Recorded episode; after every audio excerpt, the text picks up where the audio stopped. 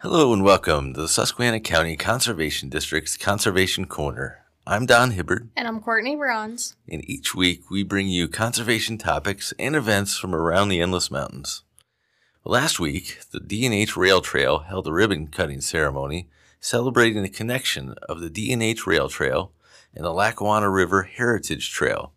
The Conservation District was welcome to join in the celebration and wanted to spend some time today highlighting the reopening of one of the best recreational trails in the area. The D&H Rail Trail spans 38 miles and runs from the Simpson Viaduct at Route 171 off Morris Avenue north through Lanesboro, New York state border, generally following the eastern border of Susquehanna County. Towns include Simpson, Vandling, Forest City, Uniondale, Herrick Center, Burnwood, Ararat, Thompson, Starrucca, Stevens Point, and Lanesboro. The D&H Rail Trail is one of the five distinct sections of the Lackawanna River Heritage Trail. It is managed by the Rail Trail Council of Northeast PA.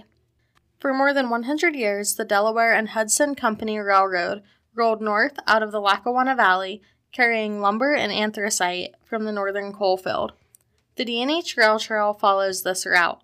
The trail goes through forested mountains, lush farmland, and small towns. There are several points of interest along the D&H Rail Trail. The river in the upper valley is deep and narrow, unlike the wide, shallow flow to the south. First, the railroads, then the Army Corps of Engineers built a channel to contain the river. The retaining walls are still visible today. The trail parallels the Lackawanna River for several miles, offering scenic vistas of the river and several small lakes. This section of the Lackawanna River, all the way to SR 0347 Bridge at Dickson City, is considered high quality waterway and is well known for its excellent fly fishing. Another highlight of the trail is Panthers Bluff Conservation Area. Panthers Bluff Stream follows down through waterfalls and pools from Music Mountain to the east of the trail.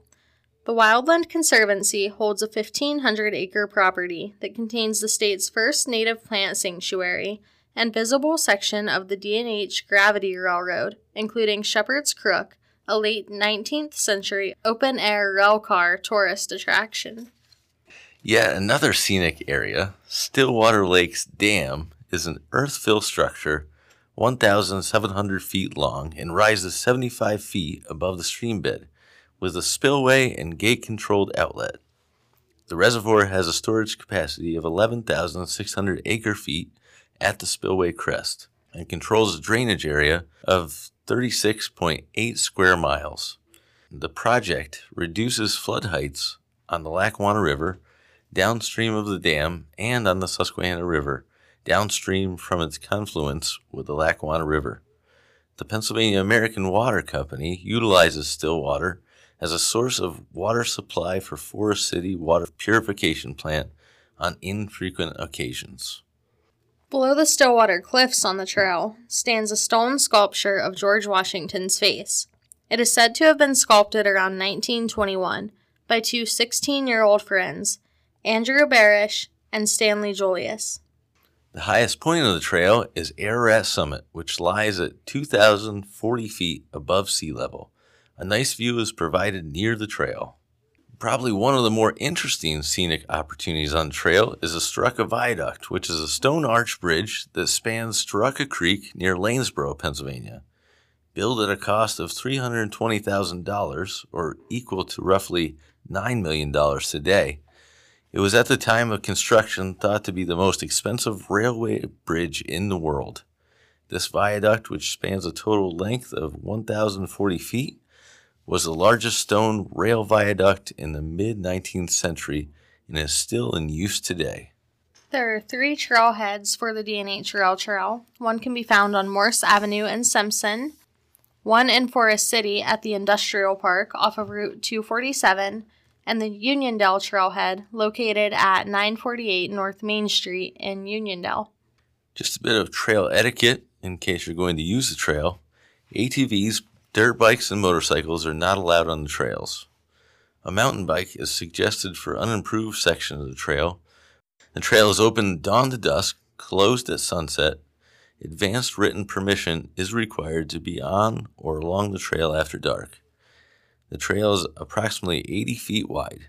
Please stay on the trail respecting adjoining private property. Don't create new trails. Please carry out trash and pick up after pets. Leave no trace. There are portal labs at Forest City and Uniondale trailheads from May through November. Horseback riders may use the D&H Rail Trail above Forest City.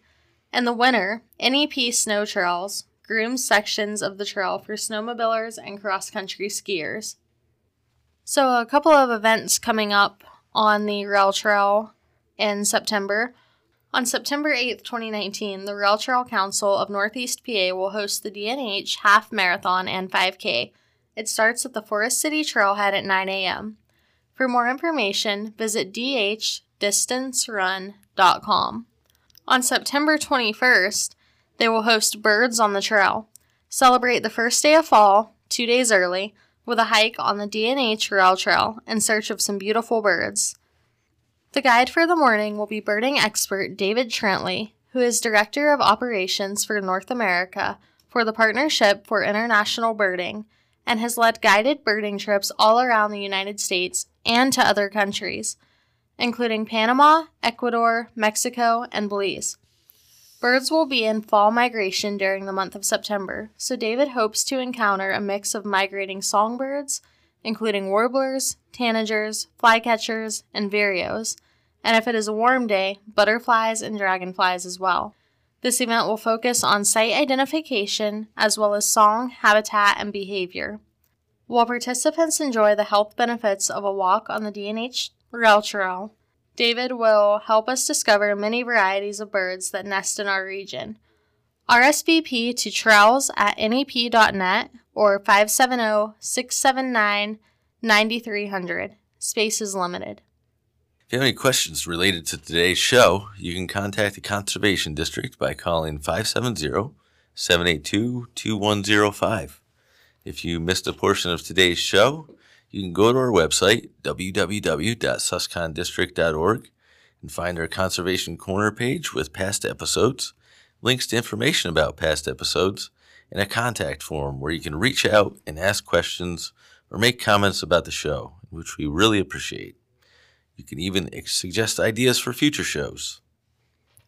You've been listening to Susquehanna County Conservation District's Conservation Corner. I'm Courtney Bronze. And I'm Don Hibbard saying enjoy the outdoors.